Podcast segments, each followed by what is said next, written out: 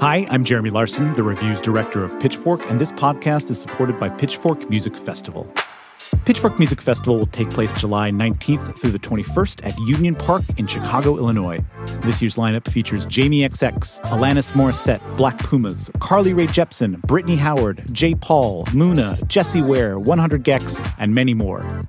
The festival also features diverse vendors as well as specialty record, poster, and craft fairs, and works to support local businesses while promoting the Chicago arts and food communities as a whole.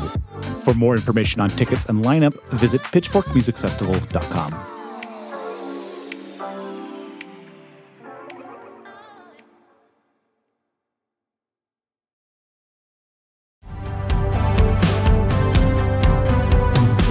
the Pitchfork Review. I'm Puja Patel, the editor in chief. Back in March, I sat down with the Indie Supergroup of the Year Julien Baker, Phoebe Bridgers, and Lucy Dacus, also known as boygenius. Between lots of laughter and a few emotional moments, we talked about the making of their debut album, how they hold each other up as friends and collaborators, and why the idea of sad girl indie rock is pretty much bullshit. Since then, The Boys, as they're known, appeared in Pitchfork's annual Best Tracks and Best Albums list, and they were nominated for five Grammys. Here's an encore presentation of one of our favorite episodes of the year. Enjoy!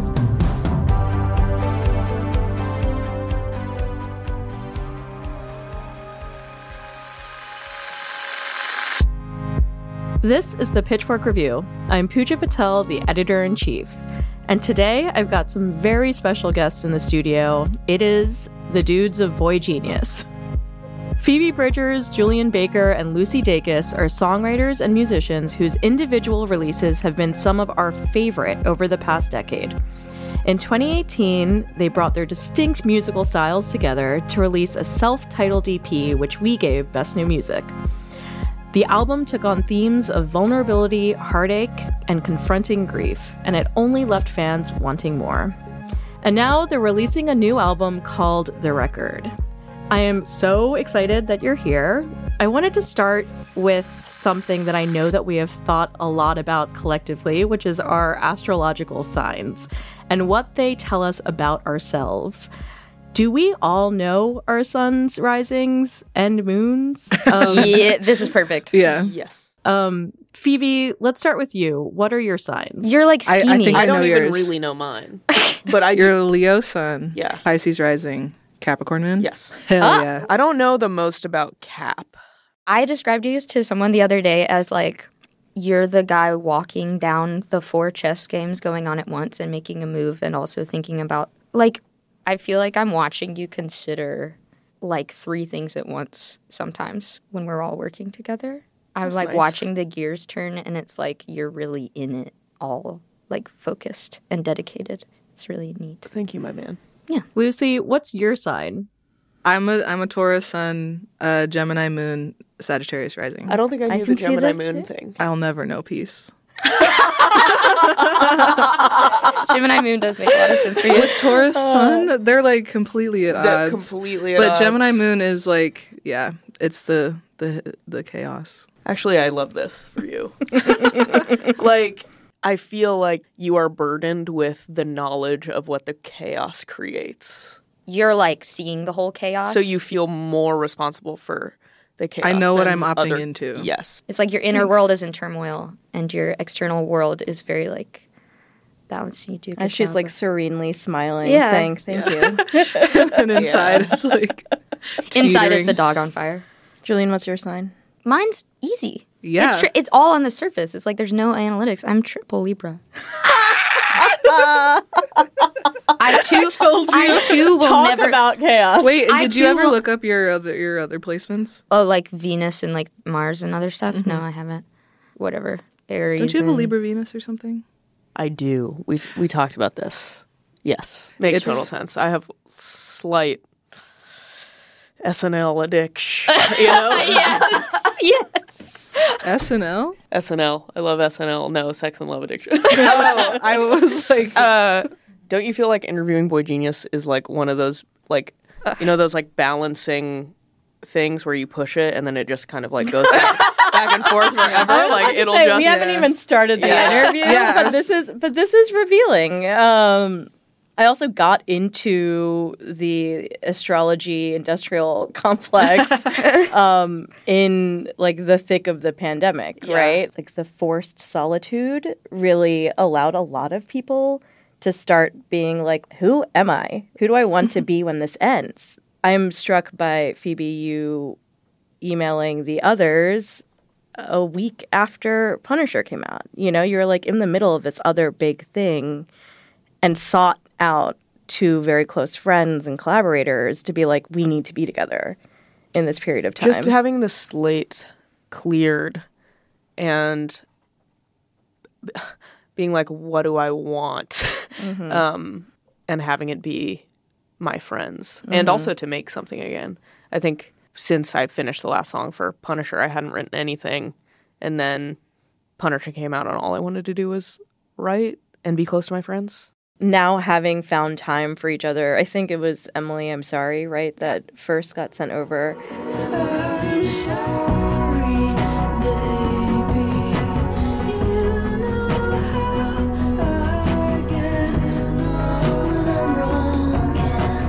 You know, it is special to be with your friends in a place, I mean, I don't want to say without distraction, but with fewer distractions.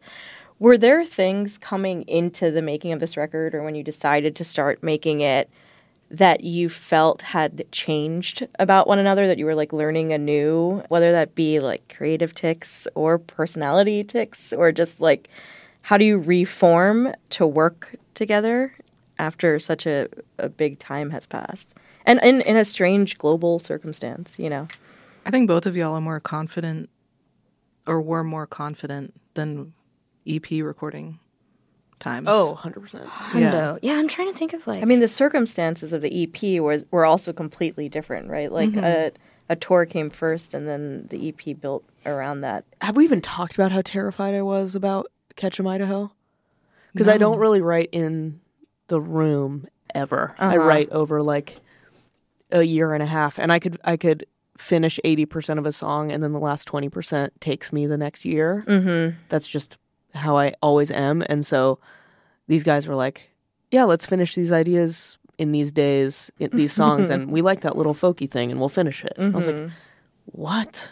No, we won't. And I didn't contribute anything towards the end, but trusted the process of it.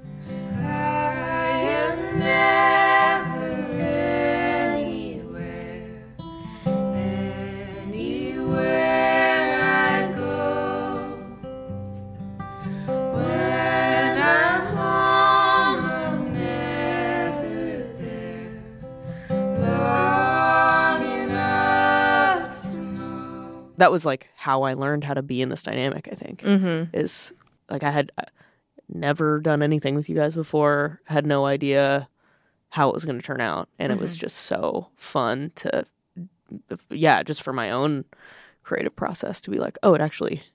It actually can happen. You actually can finish a song in two days. yeah, I don't really write collaboratively with other people. I've tried. I try to do the like. I've tried to do writing room stuff, and it never. I can't do. I'm in emails person, and it takes me also like a I year. I say I'm an emails person so that I can leave the room and then I never email.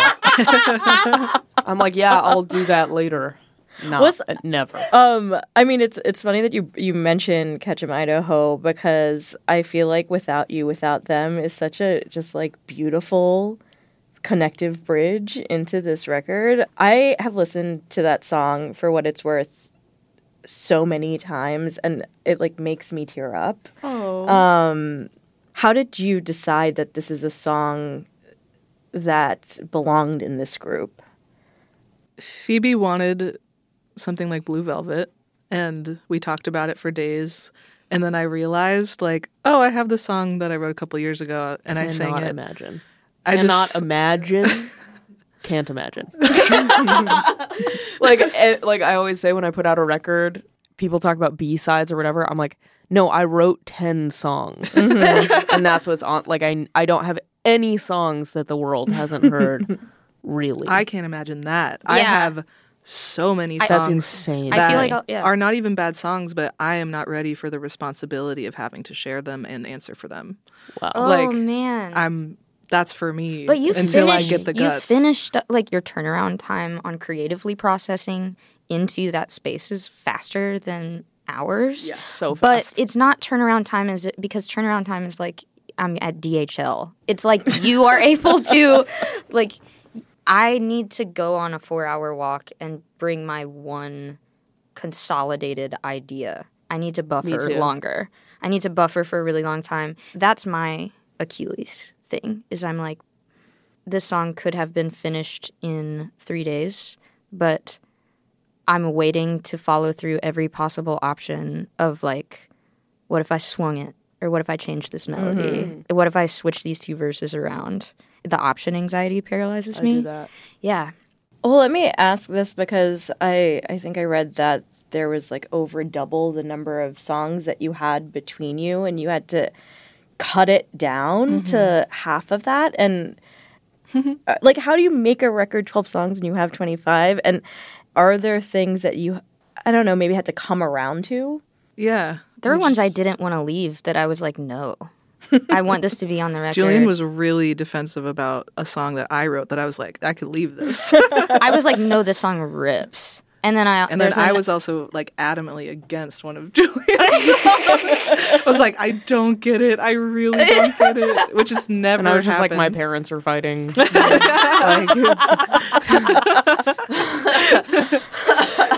not, but like not. It was mostly easy. Those are like maybe the two. Yeah. Just things that we were working on and it wasn't clicking. Like a Mm-hmm. bunch of the songs on the record made so much sense. And then, yeah, some of the stuff just fell by the wayside because it wasn't grabbing our attention or just like it didn't feel fun to try and figure it out. Mm-hmm. Or that's kind of how I felt about Yeah. those ones. yeah, it felt like the homework never stopped. Yeah. I don't have a lot of tolerance for like finding tones and finding spending eight hours trying to find the perfect guitar tone, but I won't rest until it's perfect. So a lot of what happened is, you know, we'd record a song and then I'd six months later be like, that one sample is wrong, and I had to go back into the studio and fix it. Mm-hmm. It just takes me longer. I think. Does that make sense? Phoebe doing Gustave Flaubert with your song. I was like, this is why you're great. This is why you are a goaded songwriter. Is because you're like, no. Because I like adore your writing indiscriminately, so I'm like, quarantine it like or whatever. Let me give Uh, sorry. uh, some context, which is that I had a lyric, I had a quarantine lyric, Mm-hmm. which, of course, like week two of COVID sounded great to me. Mm-hmm. You know, I think I was just like, how weird and universal and strange, and everybody's going to know when this was written. And then a year later, I was like, how weird and universal and strange, and everyone's going to know when this is written. I loved the the option journey for it's in Emily. Yeah. I'm sorry. It's the like I'm wide awake in quarantine is what it was, mm-hmm. and then, then it was- I'm wide awake. It's boring. Was one, which I loved. I like it. But then I'm wide It's awake. too funny. Spiraling is what you chose. It's too funny. I don't like a funny thing that undercuts the rest of it. The like you're- sincerity of Like the when song. you're still thinking about the funny thing that was said while the next couple lines are happening. I don't like mm-hmm. that. Headed straight for the concrete in a nightmare. Screaming, now I'm wide awake, spiraling, and you don't wanna talk. some of like what is ex- exceedingly compelling about some of the songwriting here is that there is humor like there is comedy um $20 one of my favorite songs. And there's first of all like julien in the cut. I love i love to hear the big guitar some of the staff listened to this album together and there were multiple times where people exclaimed like squealed like julien yeah, like, fuck yeah. riffs. like they're they're like it's like she Take that came in for a second. she came in and she was like, "We shall shred." Privately, people are cheering to you shredding. Dude. There were Take squeals. There were yelps of Julien is shredding. Um,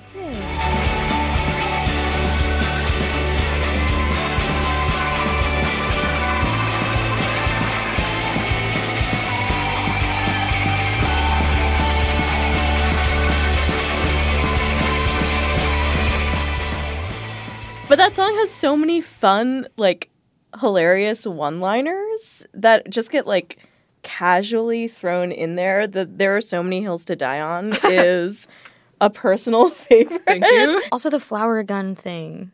I feel like I You're want like, well, can you tell me about the song? Like, where did this come from? Yes, I want to talk about the guy, that image, that picture. It's like a revolutionary image. I wish I remember the photographer's name. Y'all know that famous photo, It's Vietnam protest. Vietnam image. protest, the guy sticking the daisy into the military police. Mm-hmm. That person is not just some random guy who showed up on the college campus. It, he was like lifelong dedicated. He was like a drag performer, performed like named Hibiscus, mm-hmm. and like was like out here doing all this sh- stuff. And that line is about my mom being like, ideals don't pay the bills. Mm-hmm. And I'm like, but I'm in this band now. And we get to be like, I do have the power now to talk about my ideals. And there mm-hmm. are so many hills that I want to die on. There's so many things to dedicate myself to because, you know, when you're like a little kid and people are like, be what you want to be. And then you get to like 14 and they're like, but actually get a salary so that you can afford to have health care and not die from debt or horrible disease. Um, kills something in you of believing that a better world is possible. And it's like, it's not. I mean, wait, it, okay. Bye. Julien's leaving Again, physical comedy in this podcast.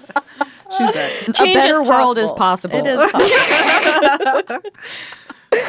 Uh, but yeah, and then I didn't know how to finish it. And Lucy solved the puzzle. How did you solve the puzzle? Julien brought the first verse and the just the atmosphere of that, like the idea of that, and like the atmosphere of the chords too. Actually, just felt really visual, and so mm-hmm. like writing the second verse is just like more scene setting and just kind of like moody and angsty. Mm-hmm. And yeah, basically all that you just said is true. Is like someone being like, "It's not worth it to die, die for an idea," and you being like, "Yes, it is." It's worth mm-hmm. it to And live so- for an idea, though. Yeah. It So then like- it's just yeah. like mm-hmm. being fun, like just being playful about the idea of something that is actually very serious. I think to all of us and to many people, which is you're gonna die. So when you look back on your life, like Yeah. why not have uh, done things and sacrificed things that were meaningful? Yeah. And also that like the beginning of that song is cute and playful because it's about like running away. Um, Lucy's story about getting a broomstick and actually putting a handkerchief on it and trying to run away. And and you tried to run away from home. I told my parents I was like obsessed with the idea of running away and was like, I'm gonna run away.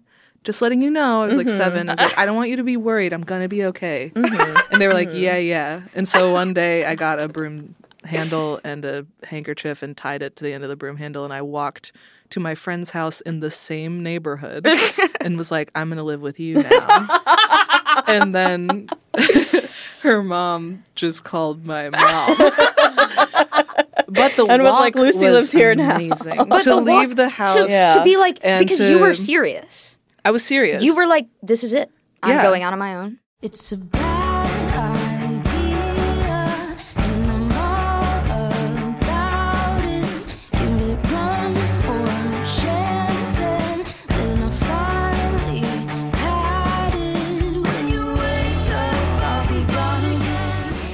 That was me being like, I'm gonna go to Amtrak and go to New York, and me and my best friend in seventh grade are gonna run away right now, riding my little mm-hmm. mongoose BMX bike mm-hmm. down Highway 70, and then the police are like, "You're a block from home. Your mm-hmm. mom just called us. What's happening?" It's like that kid is running away because they have dreams that are bigger than their power, than the power that's available to mm-hmm. them. Right. And then when you grow up into a world that is hostile to you and you don't have power for different reasons, you start to feel infantilized and made childlike in a different way.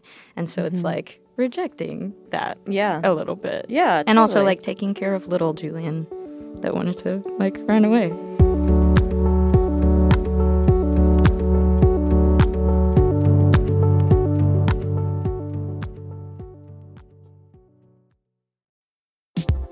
I'm Naomi Fry, and this week on Critics at Large, we're talking about the delights and shortcomings of the new movie Challengers. It stars Zendaya at the center of a tennis triangle and a very steamy love triangle. who are her loyalties to? Will she be tempted by the other one? How do these guys reckon their professional playing ambition with their romantic and sexual feelings about this mysterious woman. And such we have it. We have a conflict between three people in a game meant for two. Is it a sports movie or a sex movie? Find out on Critics at Large from The New Yorker. New episodes drop every Thursday, wherever you get your podcasts.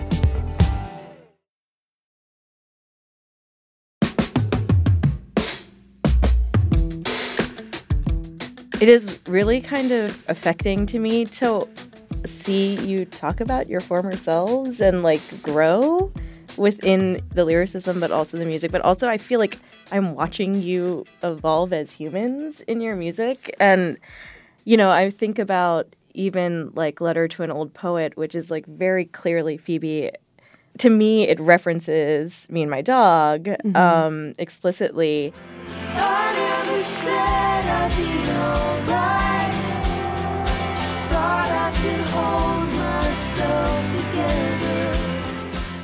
I was reading this old interview with you where you said something kind of like jokey and off the cuff about how how like you should steal from as many people as possible um, in order in order to in order to like best to say the things that you want to say. And I'm kind of curious in both like the writing of that song like how does it feel to like acknowledge your past self and and in a contemporary way and your past writing in a contemporary way but then also like what are you stealing from each other um totally. in the making of music I think I struggle a lot with compassion or empathy for my past self, or I have, and especially when I was writing Me and My Dog, I was just feeling like those feelings were gonna be forever. Like there was just a way that I was always gonna be, and it's been such a relief to grow up and realize that that's not true.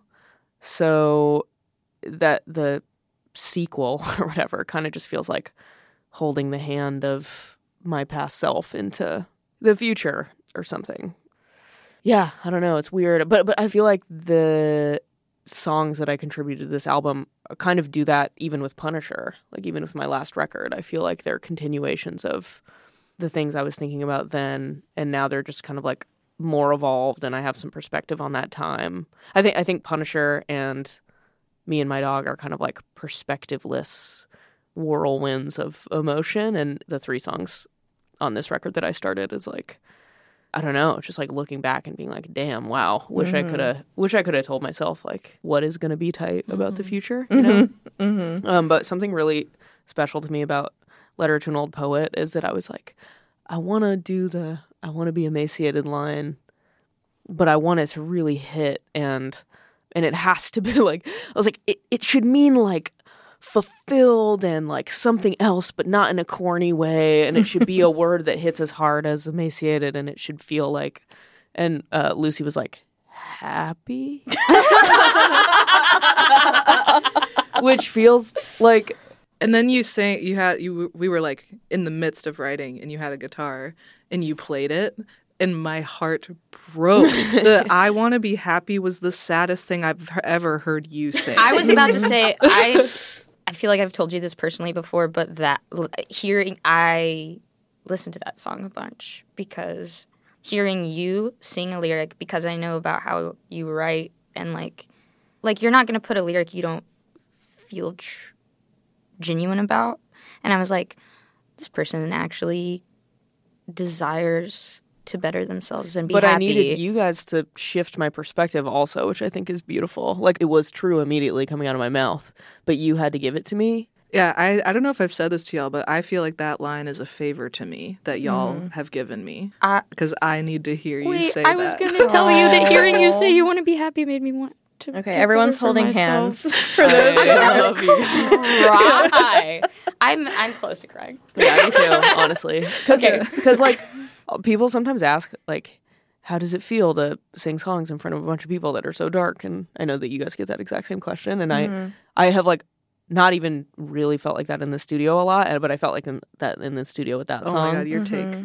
also the my other favorite thing about that lyric is like we were just talking about i'm wide awake it's boring mm-hmm. not fitting and being i want to be happy doesn't fit enough mm-hmm. mm. for it like adds a level of i'm kind of even sick of writing this song You're Yeah, t- I trying to find a less Emaciated is convoluted fi- way. Emaciated. It's very satisfying syllables. and and like and like rhythmic and I want to be happy. It's just like Full you're stop. literally Yeah. quitting you're quitting writing the song in the way that Yeah. feels good even anymore. Well, can can we talk about the dreaded um, sad girl rock Let's go. descriptor? Let's go. okay. yeah. I mean, I I feel like we probably all share the same frustration, which is that like feelings get canonized by gender um, and other things that are like not have nothing to do with the music. Phoebe, to your point of like people asking you, how does it feel to go up and play a bunch of sad songs or depressing songs? To me, a lot of this music is tied to hope. Like, how do you deal with that kind of descriptor? I think I actually talked for too long about the differences between Punisher and and the themes on this record and and that really is just it. Oh yeah. like I think I think the hope of my mood in these songs and like the hope that you guys bring to my life um rocks. That was all I was going to say. yeah. um, More hand holding. a lot of hand holding. That's true. uh, I don't write sad songs, so I can't contribute to this. That's not true. Oh yeah, That's a name joke, right? name a s- name a sad song I've written. We're in Love is the saddest song I've ever I heard. mean- serious? Yes. That's- a hundred percent. Uh, You write a lot of Yeah. sad love You don't songs. need to Are you kidding? commiserate. you don't need to be like the hopefulness of that song is the most fucked up thing imaginable. you know what I mean? Like it's okay, like okay, okay, okay. The it's not a dirge. It's a. I think that even your perspective on that song and our perspective on that song in ten years will look back and be like, "Poor buddy," like you know. But the I just like I don't want to mix up emotionality and sadness. Yeah, Right, yeah, yeah. yeah. Like and even like you were about to say thumbs. Like Yeah, I guess Please you're right. Stay is obviously yes, like, that is a little sad. You tell me you love me like it'll be the last time.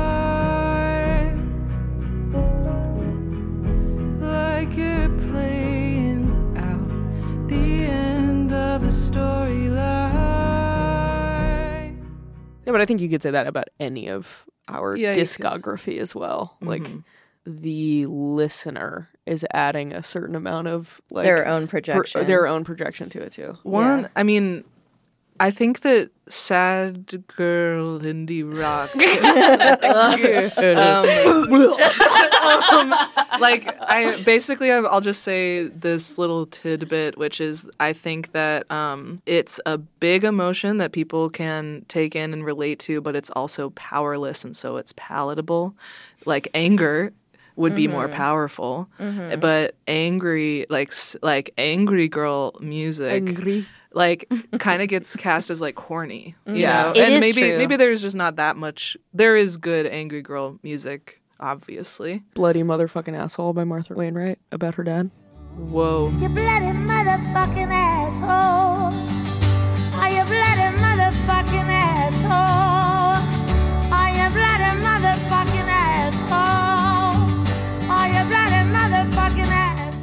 Isn't that tight? I mean, That I, is freaking tight. Mm. I was. thought I, of Fiona immediately went to like. Fiona. yeah. Oh, wild red mallow, wind up feathers to soak up the happiness that comes. I bristle at the idea of being like a neolib wet dream, like Yes. of being like a girl, like femininity, like feminism. Well, I, I shouldn't get into this. like No. you know, like feminism at a, on a on a shirt at Target. Do you know what I mean? Like Yeah. Yeah, like I like the love want to is steer lo- so clear Yeah. of that and the sad girl. I don't know why. It just there's they're they're in the same soup, and I I don't know. also, it feels like the argument is trite at the point that it's been discussed so much about like why there's a double standard for like mm-hmm. Women disclosing emotion and it being always interpreted as sadness instead of just emotionality. But then I'm also like, who's not? Life is suffering. like that's the first noble truth. So it's like, what? Like, who's not out here? Like, what? Yeah. That genre doesn't exist. It's music. It's about like three things. It's about like love, politics, and suffering. I, I will end on on like the power of friendship, um, which is that I think through through this music, it is very very clear how close you all are and how much you are leaning on each other in a very positive way. Um, in the pandemic, I like revisited Bell Hooks Communion. I don't know if you've read that, but like really just like how much creative romantic friendship matters. I'm wondering what you have learned from one another about being a better friend. This is a low blow for you to ask. This is. Again, Didn't you say they were is cueing us? that super group had- therapy. Uh, A light, a light to leave. I think showing up and continuing to show up goes a long way. That seems really obvious, but um, our our time is scarce, and so when y'all give me your time and I give it back, that is in itself a lesson in like how closeness happens. You know, like it's not just like you want it and so you have it. It's that you actually have to show up and make the time and the space. And I think part of showing up is like inviting each other in almost a nosy way mm-hmm. into each other's lives. Mm-hmm. Like mm-hmm. just having the confidence to ask how we are. I think we all kind of like pull Mm. each other from each other in a way that feels good. I think I've had to spend a lot of my life cultivating closeness and intimacy and friendship. Like I came from an abusive household and just the things that I learned about what it is to be close to people. It was just like, oh, you just have to try really hard to connect or something. And around the time that y'all came into my life, I was thinking about that kind of for the first time and also like it was so nice to to be like, oh, I actually, no question, just immediately love you and care about you, and it doesn't even feel like a choice. You know what I mean? Like if if either of you had a crisis or wanted to talk, it wouldn't be like that's what a friend would do, and I should do mm-hmm. that. It's like I want nothing more than to show up and and care. Mm-hmm. Yeah, yeah. Yeah, me. I was like, better think of something good. uh, no, I think I- I've been asking for y'all's help more, or like just saying just a little bit more. But I'm I am working on it. I uh, I think for someone to be like, I have trust issues is like, who amongst us? But it's like, do you trust a person not to have to manage their perception of you?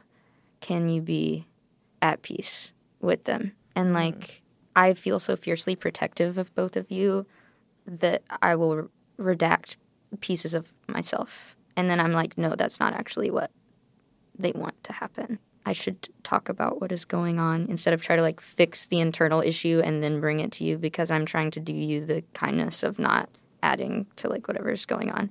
Like finding out that y'all are signed up for the difficult stuff too makes the difficult stuff less difficult and teaches me how to ask for help. Like, you know, I don't know. I don't know. I don't know, man. I don't know, man. Lame. Something like that. Friggin' Shit like that. Uh. some shit like that. Well, thank you for Yeah, talking. thanks for letting us talk at you. Yeah. And it, it was beautiful. Oh, dude, yeah.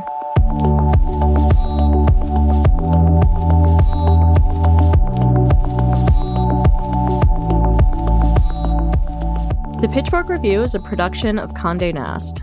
boygenius's latest album is called The Record, and you can read all about it on pitchfork.com. Catherine Fenollosa at Rococo Punch is our senior producer. James Trout at Rococo Punch is our technical producer. Our engineer is Gabe Quiroga.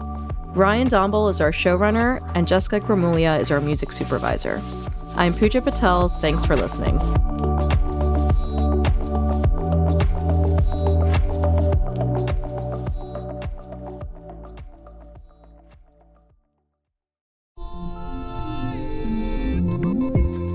You come to the New Yorker Radio Hour for conversations that go deeper with people you really want to hear from, whether it's Bruce Springsteen or Questlove or Olivia Rodrigo. Liz Cheney, or the godfather of artificial intelligence, Geoffrey Hinton, or some of my extraordinarily well informed colleagues at The New Yorker. So join us every week on The New Yorker Radio Hour, wherever you listen to podcasts.